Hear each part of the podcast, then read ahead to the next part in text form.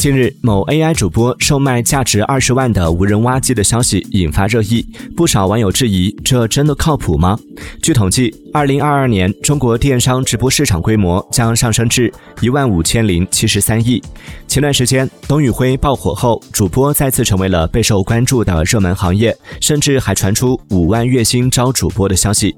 在直播爆火的背后，也暴露出了真人主播发展的局限。数字人有情商，有智商。连挖掘机都能卖，还有什么是不能做的呢？你认为数字人直播带货能取代真人吗？欢迎在评论区留言分享。